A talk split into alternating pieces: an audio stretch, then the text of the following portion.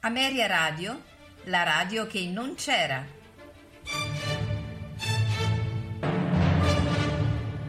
Quando ero paggio del duca di Norfolk, ero sottile, sottile, sottile, ero un miraggio vago, leggero, gentile, gentile, gentile, quella... Ameria Radio presenta Tutto nel mondo è burla, stasera all'opera, con Massimiliano Samsa, Valerio Lopane e Paolo Pellegrini.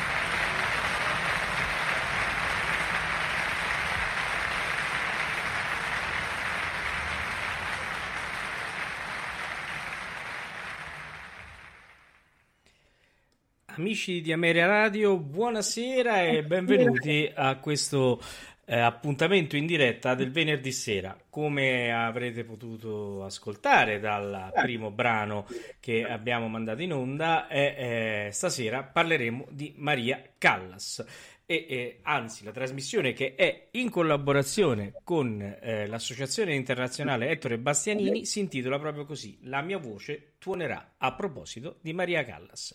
Prima di passare la parola al presidente facente funzioni dell'associazione Ettore Bastianini che presenterà ormai non posso dire ospite, è un amico, è, ormai è a casa, è qui, è, è il nostro, è il, uno dei nostri mentori di Ameria Radio, non scherziamo, eh, che ci onora sempre della, della, sua presenza e veramente è un gran piacere averlo. Io presento intanto Massimiliano, ciao Massimiliano.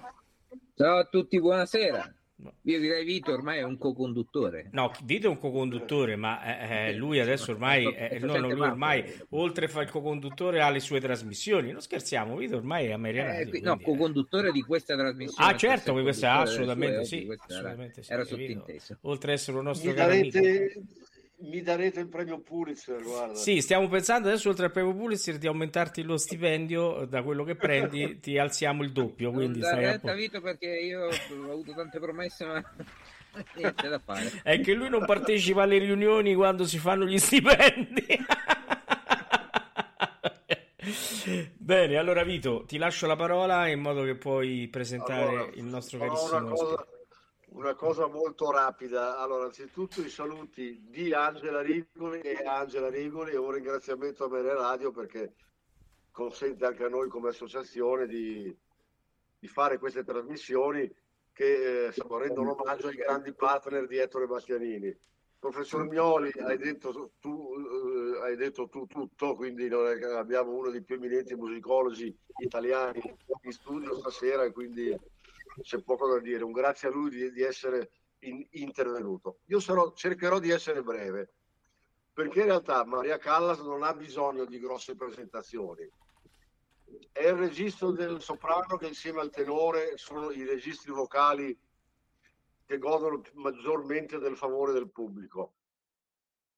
È universalmente conosciuta come, come la Divina, ha tuttora una elevatissima notorietà per l'agilità della sua voce, le sue qualità tecniche musicali che stilistiche d'eccezione, un fraseggio ampio e suave che poi può diventare fino aspro, acuto e, fu- e furente, eh, tragico, eccetera. Insieme a pochi altri, è una delle più emblematiche figure di interprete del Novecento. Per Sommi Capi la vita nasce nel 23, praticamente dopo un inizio così di carriera nella Grecia occupata dalle truppe tedesche durante la guerra, si trasferisce nel 47-48 in uh, Italia dove ha la carriera finalmente decolla con degli anni d'oro che vanno dal 51 al 59 sostanzialmente dove interpreta i più grandi ruoli femminili della storia della lirica. Avremo occasione di parlarne durante,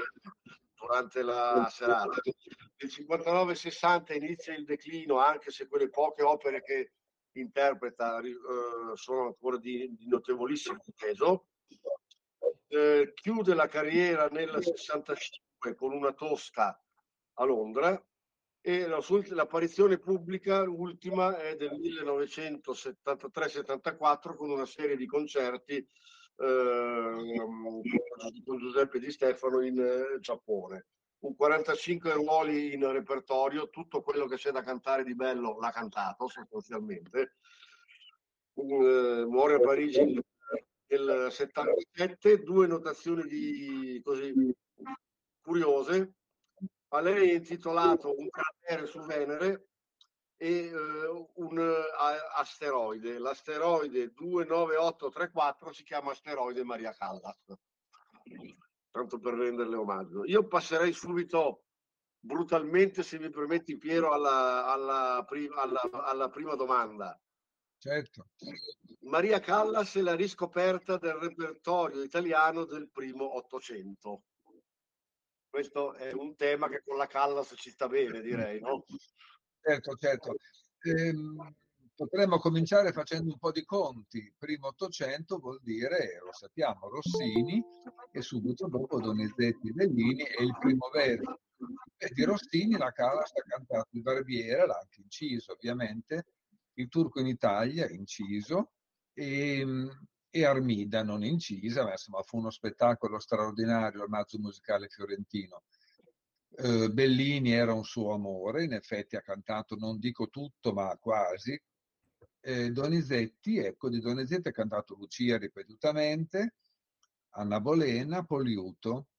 In fondo è stata più avara col Primo Verdi perché ha cantato, ma uh, poche volte, forse degli unica, Nabucco e Macbeth, naturalmente con quella grinta e con quella voce, con quel timbro speciale poteva fare anche di più, ma come tu stesso dicevi, tutto sommato la carriera è stata, senza offenderla naturalmente, piuttosto breve.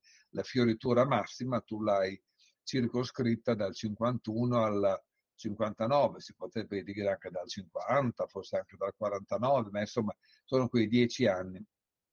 Voglio dire allora che tutto quello che ho detto credo che sia bello, giusto, vero, interessante. Eh, però, però questa riscoperta del primo Ottocento era poi nell'aria senza voler attizzare le solite rivalità, la signora Tebaldi ha cantato la Olimpia di Spontini, ha cantato il Fernando Cortez di Spontini, eh, Guglielmo Tell di Rossini, l'assedio di Corinto di Rossini. De Verdi ha fatto la Giovanna d'Arco. Altra cosa, naturalmente potremmo parlarne a lungo, ma c'era anche la Cerquetti che allora eh, cominciava a ispezionare un repertorio un po' insolito. In fondo anche Antonietta Stella, la Marcella Pobbe ebbe modo di cantare la Parisina, tanto per fare un esempio. Quindi se vogliamo soffermarci sulla sua bravura relativa al primo Ottocento lo possiamo fare tranquillamente, però davvero era nell'aria. Dopo un periodo, non dico tutto il Novecento, ma quasi devoto ancora al verismo un po' cadente, perché tanto sappiamo che Celea si era ritirato, che Mascagni componeva poco, Giordano componeva poco, poi morivano, eh, Mascagni muore nel 45, Giordano nel 48, c'era bisogno di rinnovare, Bergamo stessa ha fatto diversi esperimenti senza la Callas Maria di Rohan, Cosettina Insolte. Quindi nel quadro di un rinnovamento del repertorio che consisteva in una certa stanchezza relativa alla, all'abusato, verismo e così via, c'era questo gusto per il bel canto. Oserei dire anche con qualche equivoco, perché continuiamo a dire bel canto, bel canto, bel canto, ma il vero bel canto non è mica quello, il vero bel canto è quello del 6-700, è quello di Farinelli, quello dei grandi castrati, quello di Handel. Questo naturalmente è un bel bel canto fatto romantico, quindi coloratura, eh, eleganza, abbellimenti e così via, però con parsimonia rispetto al repertorio precedente. In questo contesto belcantistico la Callas ha fatto quello che ha potuto in una decina di anni, però ha lasciato il segno, la sua Bolena è ancora leggendaria, Lucia l'ha fatta ripetutamente in vario modo, in varia misura, ma l'ha chissà quanto consapevolmente sottratta al soprano leggero. Avremo modo dopo, credo, Vito, di parlare anche del concetto di coloratura, del soprano di coloratura, drammatico d'agilità e così via. E però lei ha riversato sull'amato Bellini, beh, non parliamo di Norma, Norma senza, senza, di lei mi sembra quasi che, che, diventi un'opera meno bella, naturalmente non è vero, l'opera è un capolavoro, però lei l'ha talmente scavata, rinnovata, che sembra quasi roba sua.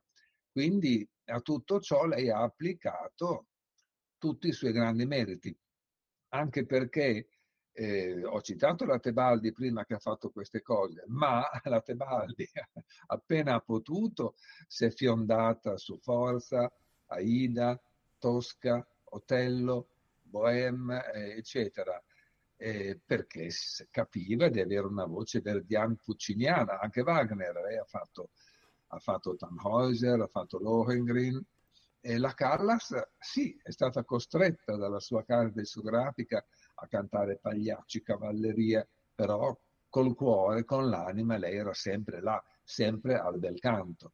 Quindi oltre alla quantità c'è la qualità eh, tecnica, di classe e così via, e c'è anche, se vogliamo, un'adesione mentale, spirituale, proprio un'affezione al primo Ottocento e al bel canto. Allora, ehm, prima di passare al prossimo ascolto, eh, eh, diamo il benvenuto anche perché in chat non se ne può più, stanno cercandolo e quindi eh, Eh è beh, arrivato. giustamente, grazie. Ecco. Eh, io vi devo scusare. Allora, il professor Mioli, che saluto evidentemente, stava parlando della rinascita del, del bel canto. Tra le altre cose, la Carteri fu protagonista di una ripresa importantissima rossiniana, qual era la Donna del Lago. E quindi ognuno ha la propria Donna del Lago, io avevo la mia e quindi mi ha trattenuto, diciamo, con i suoi mattutini albori e quindi eh, adesso fortunatamente il padre ha già dato, adesso c'è, c'è l'amante e quindi siamo contenti Ah, così. Ecco, ah, a posto, abbiamo sistemato tutto in un attimo. Abbiamo, abbiamo, abbiamo, abbiamo- sì, guarda, quando un padre sa che la figlia è con l'amante, io sono tranquillo. Immagino. Allora, andiamo al prossimo ascolto. Eh, non poteva mancare, chiaramente abbiamo parlato di Norma Castativa eh, nel- nell'edizione del 1954. Ascoltiamo.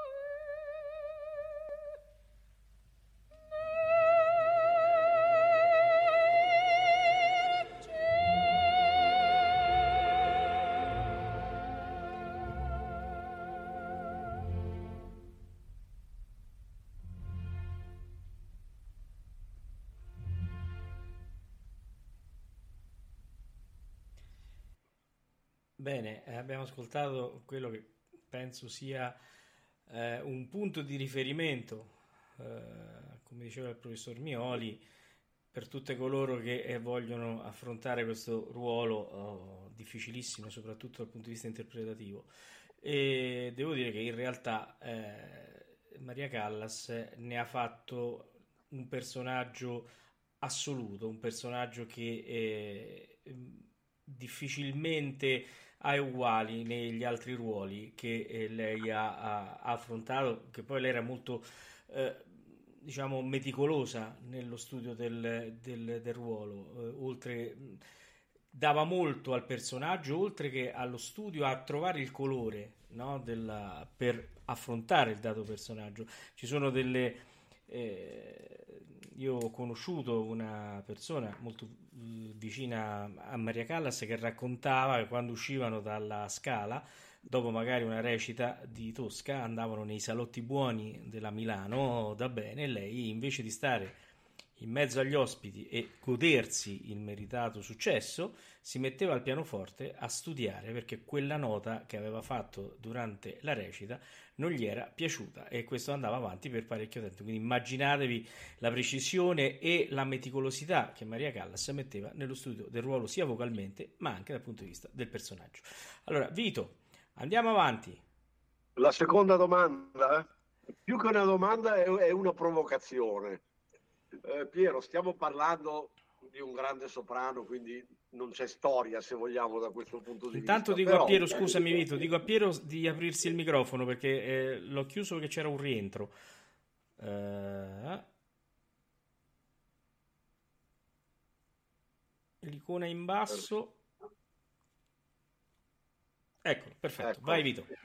Eh, quindi ti dicevo Piero, quando parliamo di, un, di, un, di una grande, quindi fatto premesso questo, e, e, non, e, è un fatto che non si discute.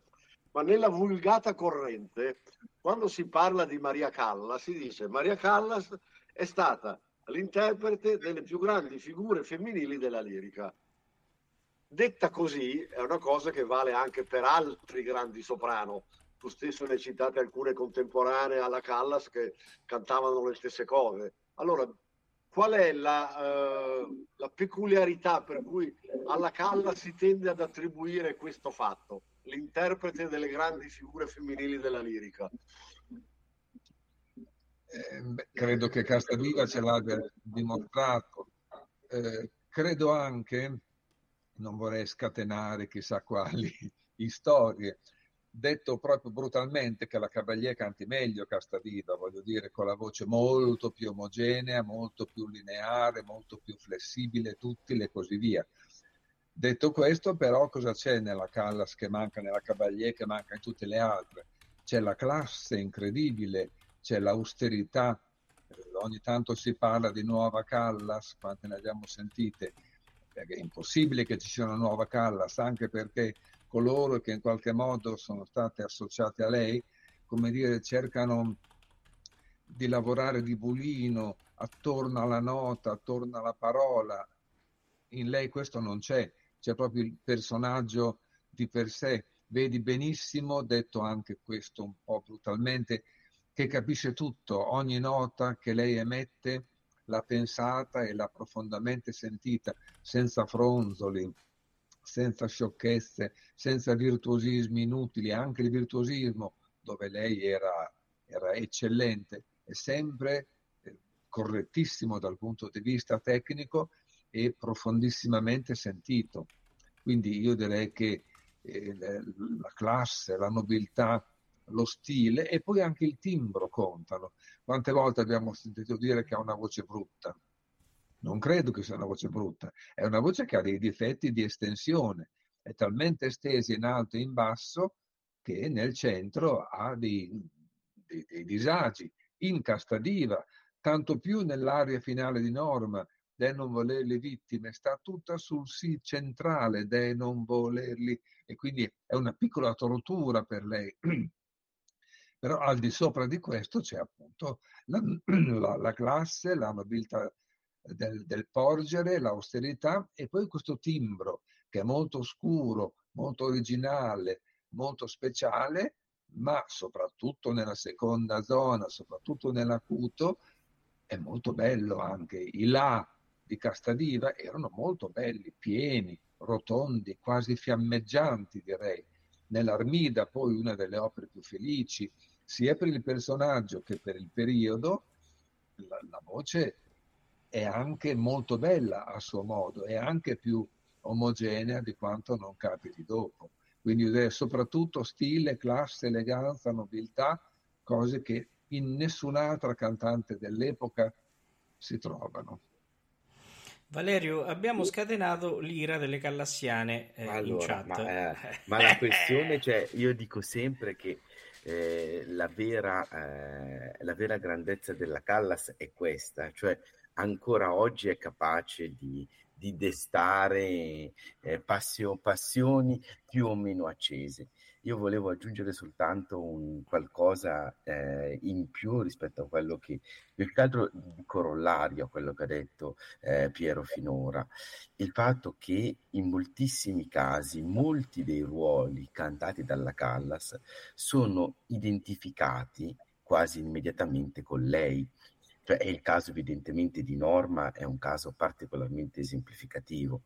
Il fatto che una cantante a distanza ormai di 60-70 anni venga identificata in maniera immediata con un personaggio o mh, più personaggi, perché anche Tosca, che secondo me non è una creazione del valore interpretativo esecutivo che ha dato ad altre parti, però viene immediatamente focalizzata o ancora traviata o altri personaggi col nome Medea, di Callas. Dai, Medea. Medea. Ma Medea, quello sono proprio diciamo, i personaggi Callas, capisci? Sì, cioè, sì, per sì. certi versi anche Gioconda è un personaggio Callas, però ti dico, c'è alcuni che magari non sono proprio immediatamente riconoscibili con la Callas, è natura proprio della sua, della sua grandezza, che è proprio il fatto di avere lasciato un segno per questa civiltà vocale straordinaria superiore, è quello che diceva adesso Piero, e per esempio anche in prospettiva per il prossimo ascolto ha fatto quello che riescono a fare le grandi dive, cioè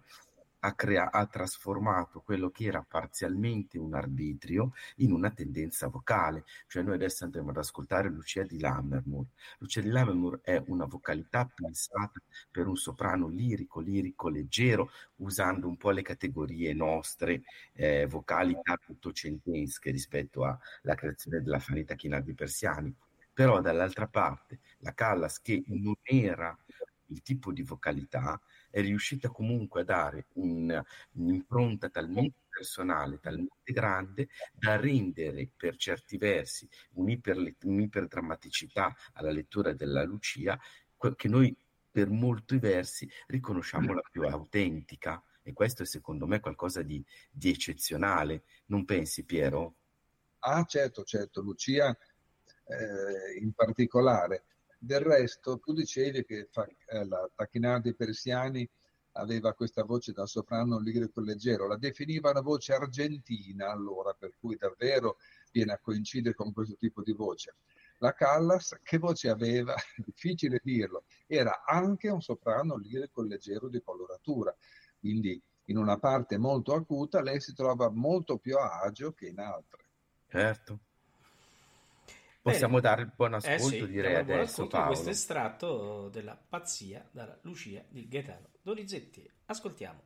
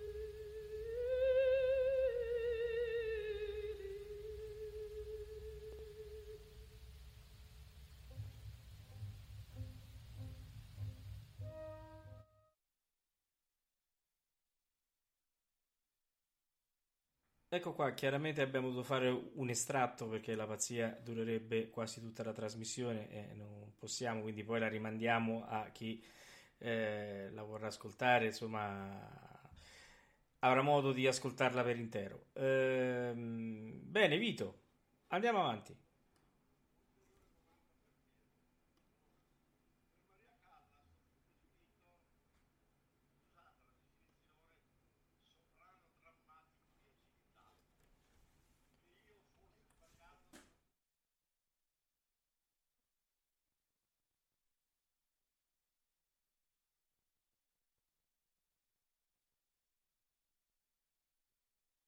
Questa definizione di soprano drammatico d'agilità. Chiedo scusa, al... Vito, puoi rifare la domanda a Piero perché c'è stato un problema tecnico. Vai. Allora, rifaccio la domanda. Per Maria Callas fu coniata la definizione soprano drammatico di agilità, che io traduco con la parola eclettismo. Sbaglio io, sbaglia qualcuno? Qual la, quale sarebbe la definizione più corretta? Ma no, la Callas è un'artista assolutamente eclettica, questo è giustissimo, quindi tu fai bene ad adoperare questa formula che vale, io direi, quasi solo per lei, perché eh, altre voci sono o verdiane pucciniane o, o belcantistiche o, o lirici da, da, da, Faust e da Bohème o drammatici da Gioconda e non so che, quindi eclettica sicuramente. Il drammatico d'agilità in effetti ci dà l'idea eh, di quello che poteva essere un certo repertorio, però allora non usavano questi fatti, queste cose. Fino, diciamo pure, a, a verso la metà dell'Ottocento, la voce del soprano era con o senza agilità. Era senza agilità, senza coloratura, solo nel regime comico. E anzi Rossini cominciò invece a inspessire anche il, il, canto comico di Rossini, di, di, eh, de, de, della prima donna comica. Credo che per capire meglio questo concetto ci si possa fermare a Mozart. Sapete benissimo cosa voglia dire donna Elvira e donna Anna e cosa voglia dire dall'altra parte Zerlina. Esagerando si può dire che per cantare donna Anna ci vuole una voce eccezionale, per cantare Zerlina non ci vuole una voce eccezionale l'ha cantata la Freni, benissimo, l'ha cantata la Sciutti, benissimo, ma in un altro modo, l'ha cantata la Berganza, l'ha cantata la Horn, possono i mezzosoprani o i contralti cantare Donna Anna o Donna Elvira, no. Quindi l'agilità nel regime serio era sottinteso, quindi stare a dire drammatico ed agilità è un po' inutile perché, perché l'agilità ci doveva essere assolutamente nel serio. Quando poi nasce il vero e proprio soprano drammatico, grazie a Verdi e non dimentichiamolo grazie a Wagner, allora sì che nasce il soprano drammatico, però senza agilità. E quindi la formula drammatico ed agilità è un, un, un'inesattezza storica che ci aiuta, ecco, ci vuole per realizzare un drammatico d'agilità, una voce corposa e robusta come il soprano drammatico che canta il secondo Verdi o Puccini, eh, con l'agilità, la coloratura del bel canto tradizionale. Ma anche questo è quasi impossibile da, da trovarsi. Il più grande soprano drammatico verdiano è Leontin Price, che non ha mai cantato né Donizetti, né Bellini, né Rossini, eccetera, eccetera. È un meraviglioso soprano drammatico senza agilità. Chi ha l'agilità è un altro tipo di voce quindi altro miracolo della Callas, aver cantato tutto, essere stata eclettica, aver cantato il drammatico e, e, e, e l'agile, per così dire. Però se la definizione conta, quasi quasi conta solo per lei. Bene, eh, Max, avevi una domanda? Sì, io una domanda, cioè, volevo fare anche un po' eh, come si dice, l'avvocato del diavolo, no? Che è una figura che esiste realmente, no? Quando si fa la beatificazione, eh, assolutamente. no? Cioè, poi, perché, insomma, eh, cerchiamo di trovare anche qualche difetto alla Callas, no? Eh, io, per esempio, lancio una cosa, questo qui. Io molto spesso, probabilmente dovuta alla grande estensione che va dal fa diesis basso all'incirca della Callas fino al mi sopracuto, però in certi momenti nelle note centrali sento un'intonazione ogni tanto un po' precaria. Ma questa è una mia idea. Io volevo dire questo. Toscanini che l'ha apprezzata, sì, a parole, ma poi effettivamente eh, nei fatti, eh, ecco, questo amore Toscanini-Callas non è mai nato. Eh, Toscanini vedeva solo la Tebaldi. Cos'è successo? Eh, questa è una domanda poi faccio al professor. Ma io rispondo in una maniera antipatica, eh, dicendo che i cantanti dell'ultimo Toscanini, a parte qualche eccezione come il mio adorato Richard Tucker, erano cantanti modesti. Il soprano preferito dal, dai dischi di Toscanini, Ed Vanelli, era di una modestia impareggiabile. Né Carlas, né, né Tebaldi, né, né, né, né Ida Facetti, né Maria Caniglia possono competere con questa voce. Il problema potrebbe essere forse relativo alla grande personalità. A un grande direttore interessa un cantante di grande personalità, sì o no? Se, se Toscanini era obiettivo, avrebbe potuto forse davvero realizzare un qualche cosa con la Callas, però effettivamente credo che fosse un po' tardi, insomma, da parte di Toscanini. Quindi non mi fiderei dei, dei pareri di cantanti di Toscanini, ma neanche di Abbado, neanche di Muti, neanche dell'ultimo Karajan. Sì. Hanno fatto cose eh, dannose, a mio avviso. Il gusto per la voce l'avevano, l'avevano Molinari Pradelli, e Botto, e Santini, e Serafin, questi direttori di carattere tradizionale. Per quanto poi riguarda le note centrali della Callas, io non direi che manca l'intonazione, manca proprio un pochettino lo spessore, la polpa della voce. Si sente che lei fa degli sforzi immani per, per mantenerla. Se voi ascoltate eh, Amami Alfredo o anche Vissi d'arte, la terza, quarta nota sembra proprio senza, senza fiato, senza respiro. A volte, quando riesce a concentrarsi benissimo, riesce a impostare anche queste note centrali, ma se no, la prima nota è bella, la seconda è bella, la terza o la quarta è, è un, po', un, po', difficoltosa. Del resto è, è fatale, ha delle note basse meravigliose, ha degli acuti folgoranti. Anche Maria Malibran, che aveva una voce estesa, aveva dei disagi nel registro centrale. Le voci più belle, più tradizionalmente belle, sono quelle che hanno questo centro meraviglioso e corte. Una delle voci più belle di tenore Gigli, che sappiamo, almeno risulta, che non avesse il famoso Do, eh, troppo acuto per chi volesse avere una voce così bella e rotonda. Se si fosse rassegnato ad alleggerire un po' a sfumare questa meravigliosa pasta centrale, forse l'avrebbe raggiunto quella nota. Eh, I cantanti privilegiano ciascuno, come dire, una sua estetica, una sua visione del canto. Eh già, eh, come diceva la mia insegnante, la voce è una coperta. O tiri su o tiri giù, qualcosa vai a... Scopri le spalle, scopri Eh già, qualcosa così. No. Ah, vedi, è proprio il fatto che la coperta rischi di, di rompersi. Eh ecco, Anche questo, purtroppo, questo può succedere. Diciamo che la coperta della Callas tra il Fa diesis e il Mi eh, aveva qualche, qualche, ogni tanto si, si tendeva sì, sì, no, a abbastanza spesso. Carico prima c'è un altro problema forse, il fatto cioè che lei abbia tanto coscienziosamente studiato e tanto arditamente studiato un repertorio da averla anche un po' messa a repentaglio la voce. Veramente quell'Armida che ho citato prima è, è, un prodigio anche vocalmente parlando, quindi può darsi che se fosse stata più calma, per così dire, meno versatile, meno ambiziosa, meno vogliosa di sperimentare, con nostro danno naturalmente, avesse un po' mantenuto la voce come era in origine. Guardate che lo stesso capita con la Tebaldi, che se voi ascoltate la prima Tebaldi, ha una voce perfettissima di soprano lirico drammatico, non c'è una macchia, anche l'acute è bellissimo.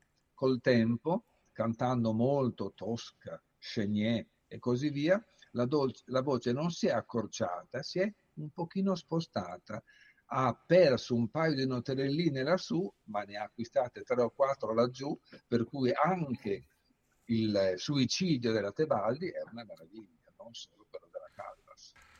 Bene, allora, eh, nell'avvertire Max che eh, c'è già è partito un sicario eh, dalla nostra chat verso Verona perché praticamente la cosa più semplice a zitta de Max è stato detto quindi no, ma, ma, io l'ho premesso ho fatto l'avvocato del diavolo perché inutile cioè, no, ma secondo me tu non devi puntare sull'avvocato del diavolo. Eh, tu, devi, tu devi puntare sulla guardia del corpo te lo dico secondo me sì perché in chat no dice, dicevo questo che la Callas ormai eh, morta nel 76, no? No, 77. 77, ecco, vabbè, eh, insomma l'abbiamo beatificata, santificata e tutto quanto, quindi andare a trovare i punti deboli di qualsiasi artista, perché tutti ce l'hanno, è impossibile. Ah, ma assolutamente. No? Penso che sia anche giusto e corretto in un'analisi eh, diciamo, del, del, personaggio, dell'artista, certo. della voce. So, Ti dico solo che ti dico solo che praticamente colei che ti sta per mandare il sicario ha una gigantografia a misura d'uomo praticamente della Callas in casa. Quindi occhio che sono cavoli qua. Bene, andiamo avanti che il tempo è tiranno. Andiamo a sentire sempre libera dalla Traviata di Giuseppe Verdi.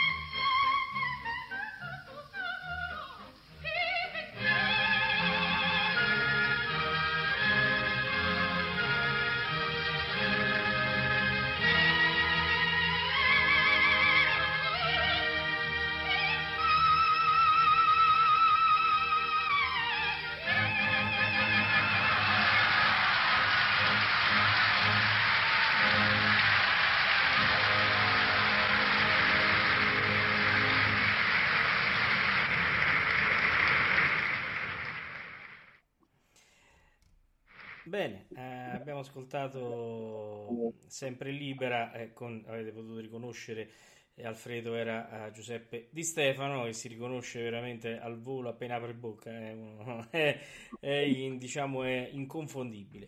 Vito, andiamo avanti mentre allora, continuano i messaggi minacciosi per Max. All- eh. allora, io avevo preparato un argomento che in realtà è stato toccato precedentemente, quindi faccio la domanda secca. Quanto per la Callas è giusto parlare di unicità o eccezionalità? Direi in sommo grado, eh, se c'è una cantante inimitabile è assolutamente lei ci sono altre che hanno voci belle, voci tradizionalmente italiane, omogenee, eccetera, eccetera, ma non hanno questa, questa caratura assieme perché lei ha la voce estesa, l'abbiamo detto, ha la voce al timbro originale, ha una tecnica formidabile, ha un'espressione profondissima eh, e quindi eh, raccoglie un, un po' tutto ed è impossibile da, da imitare. Mm, si potrebbe per esempio insistere un po' sul recitativo. Quante cantanti o quanti cantanti si vede che puntano all'aria da cesellare e col recitativo cercano quasi di far presto per, per, per sveltire.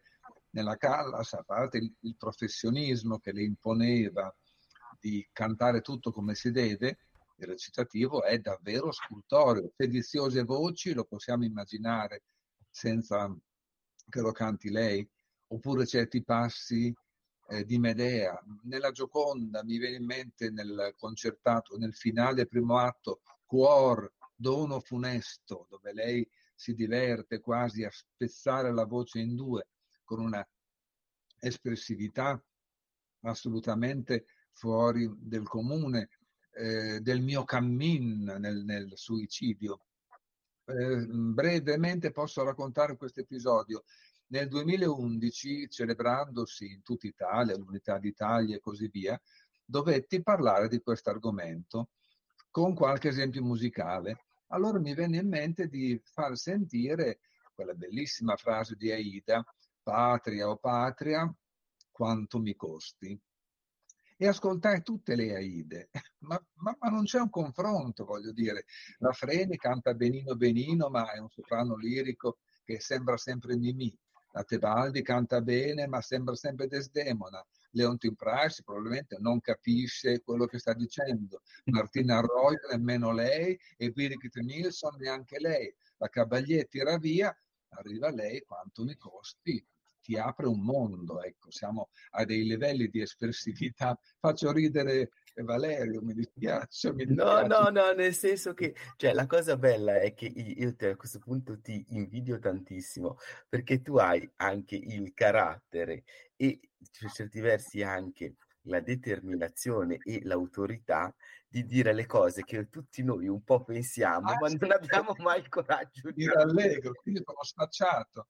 Adesso, no, ma non è che sei Paolo, Paolo... Sei, sei, autorevole, perché ah, effettivamente ah. alcune eh, delle, mhmm, diciamo, mende che hai evidenziato anche a grandissime Aide sono quelle che un pochino pensiamo tutti noi, però evidentemente venendo da te non solo acquisiscono uno spessore diverso, ma anche una validità diversa. Su questo sono assolutamente con te.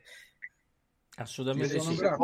Chiedevo a Paolo se ci sono delle male reazione. No, reazioni... veramente è stato detto all'inizio è stato bravo. Ah, ecco. Bravo, poi, poi, è stato scritto: Vogliamo parlare della lettera di Macbeth? Non mi piace. Non mi piace. ecco, adesso non forse. La Callas era una somma cantante, non era un'attrice, non era una musicista, non era una pianista, cantante. E sublima il canto, la voce, la voce d'opera, la voce lirica. Quando recita è a un livello un po' più basso.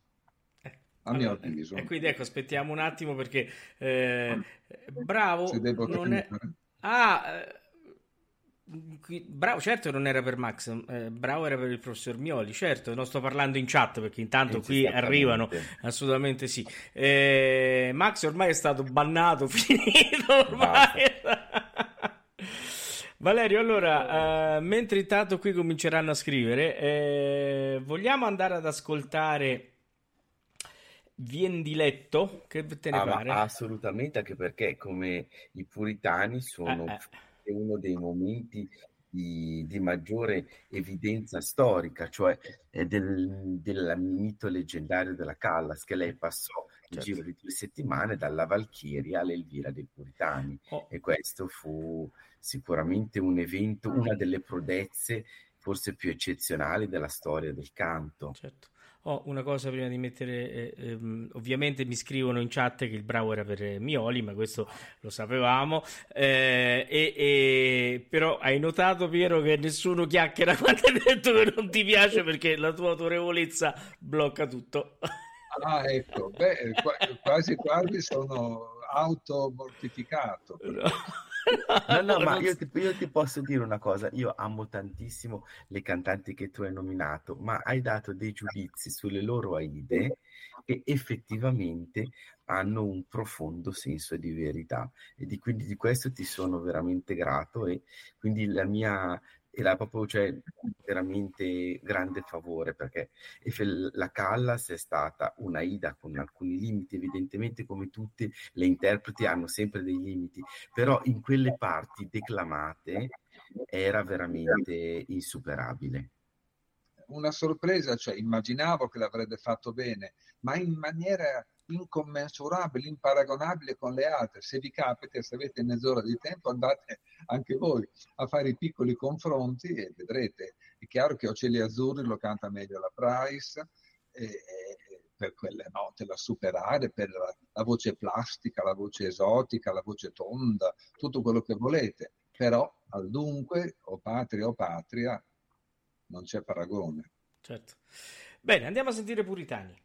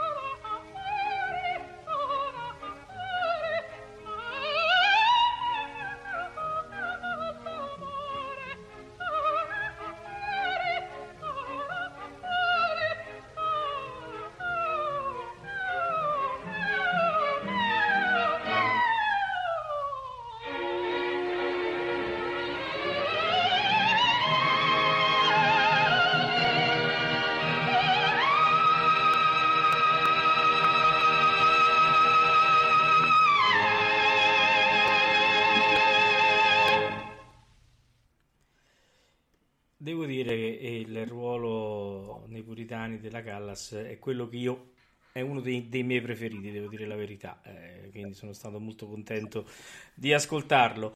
Allora, ehm, commenti vari, tipo uno che le Aide sono la cosa più insuperabile di questa sera. Quindi questo discorso sulle Aide ha fatto, ha preso piede nei nostri ascoltatori.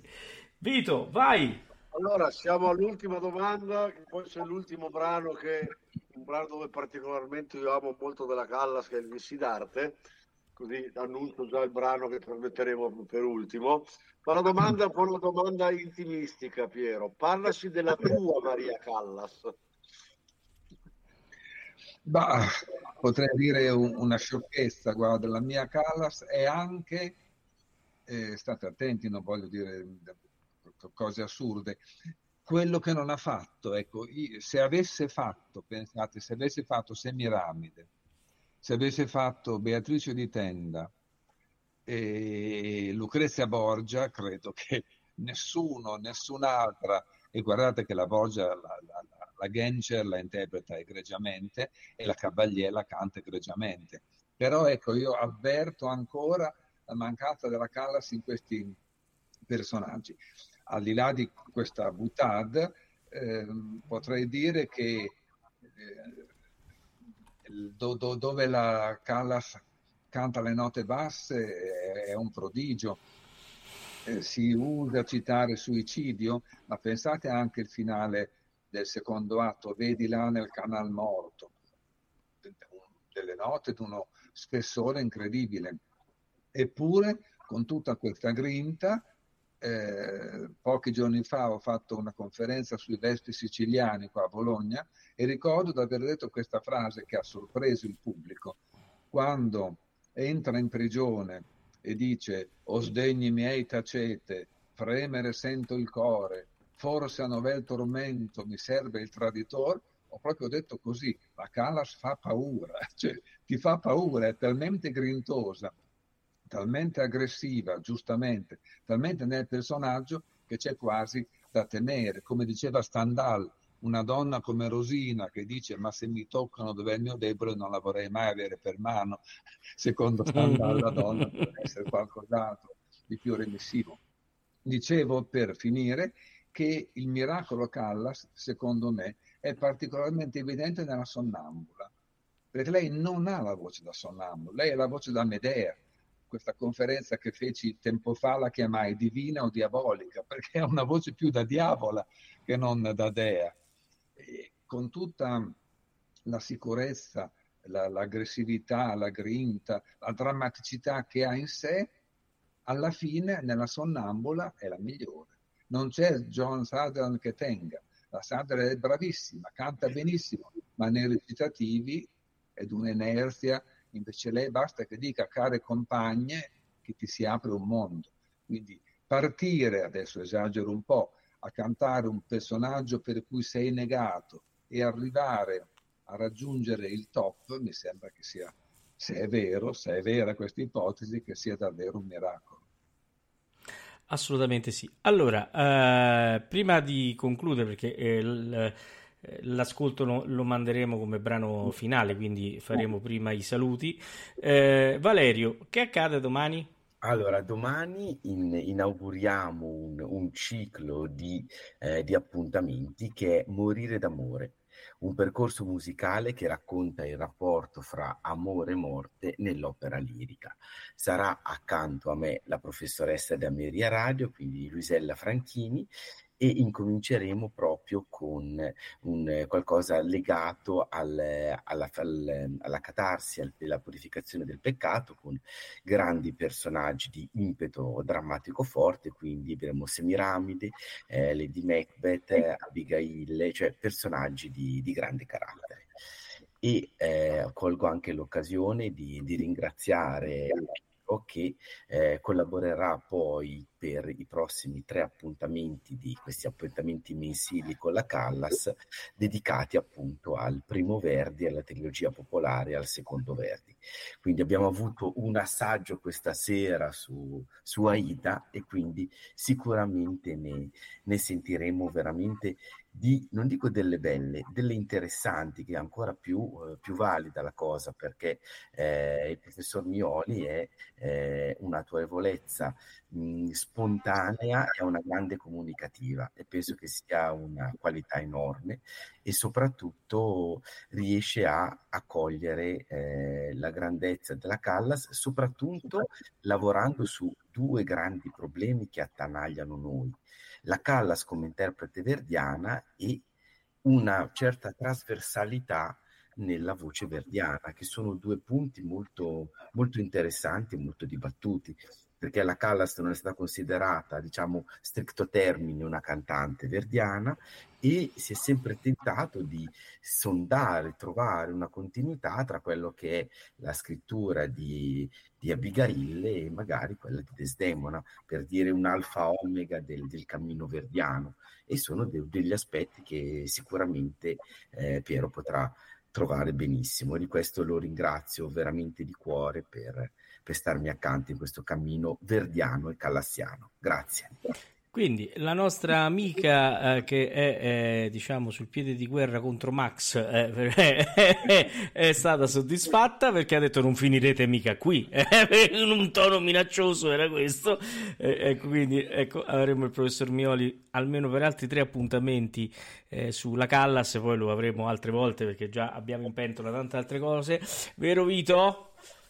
Sì, abbiamo, abbiamo in mente tante altre cose, poi questa sera Piero mi ha messo in difficoltà perché il, mia, mia prossima, il prossimo numero dell'Iricando, che è la mia rubrica del mese di maggio che registrerò tra due giorni, dovrò parla- parlerò di Toti Dal Monte che è passata la storia per essere un'ottima Lucia di Lammermoor, ma dopo le parole del- di Piero Mione di questa sera devo, devo pesare bene le parole che dovrò dire. Ecco, quindi Ma, ma, ma, ma, Totti Dal Monte è, è una, è una leggenda, quindi è una leggenda, è una leggenda. Va bene, no, comunque no, grazie a Piero di essere stato qui, grazie a voi della trasmissione, grazie Paolo perché siamo riusciti ancora una volta a parlare dei, dei- dei grandi partner di Ettore Bastianini, quindi passiamo all'ascolto che direi che è la cosa migliore forse, no? Bene, eh, allora, eh, prima di passare al- all'ascolto, oh, ringrazio Vito, oh, il presidente facente funzione dell'associazione Ettore Bassanini che eh, eh, collabora con noi in questa trasmissione. Saluto Max che eh, adesso fuggirà eh, all'estero, credo, eh, per evitare Con scorta armata naturalmente. scorta armata, vero Max? Va bene. Eh, Saluto Alvin Valerio per la cortesia che sempre ci fa eh, di No, correre grazie, in mezzo ai miglia- migliaia di impegni che ha. Ma qui- questa è casa sua perché ormai Assoluta- assolutamente. e chiaramente un grande saluto a Piero che ci fa l'onore di essere sempre con noi. Devo dire che è veramente serata, il valore aggiunto eh, di questa radio insieme anche ad altri che abbiamo, ma eh, insomma l'affezione che abbiamo verso Piero eh, è un- ormai è- ci contraddistingue da tanto tempo e siamo veramente contenti che continui a collaborare insieme a noi. Bene, allora andiamo a Sono nel sentire. quadrilatero io, io lo dico, sono nel quadrilatero. Eh, appunto, ti, ti Verona, ti Legnago. ti conviene. Va- vai a Legnago, che è anche la città di Salieri, che Di quindi c'è Salieri, proprio... certo, Esatto, certo. quindi Cioè- c'è la città dell'Eterno Secondo, capito? Cioè, io non- sono protetto. sono Io non protetto. andrei a dire tanto dove stai perché poi ti beccano e dopo te la gente Sono all'interno del quadrilatero. Eh. Domani ci sarà un canyon, capito? Eh, capito? Ecco, domani se vedi un missile Custozza, facciamo una battaglia via, lo sai, dai. potrebbe usare armi nucleari, eh, ti avverto. Bene, allora andiamo a sentire eh, Vissi d'arte e, e noi ci sentiamo alla prossima puntata. Buonanotte a tutti.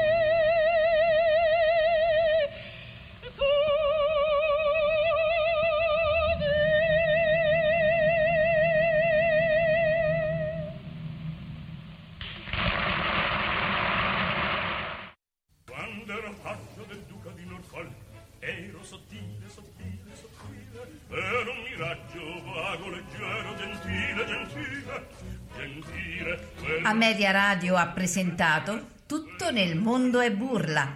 Stasera all'opera con Massimiliano Samsa, Valerio Lopane e Paolo Pellegrini.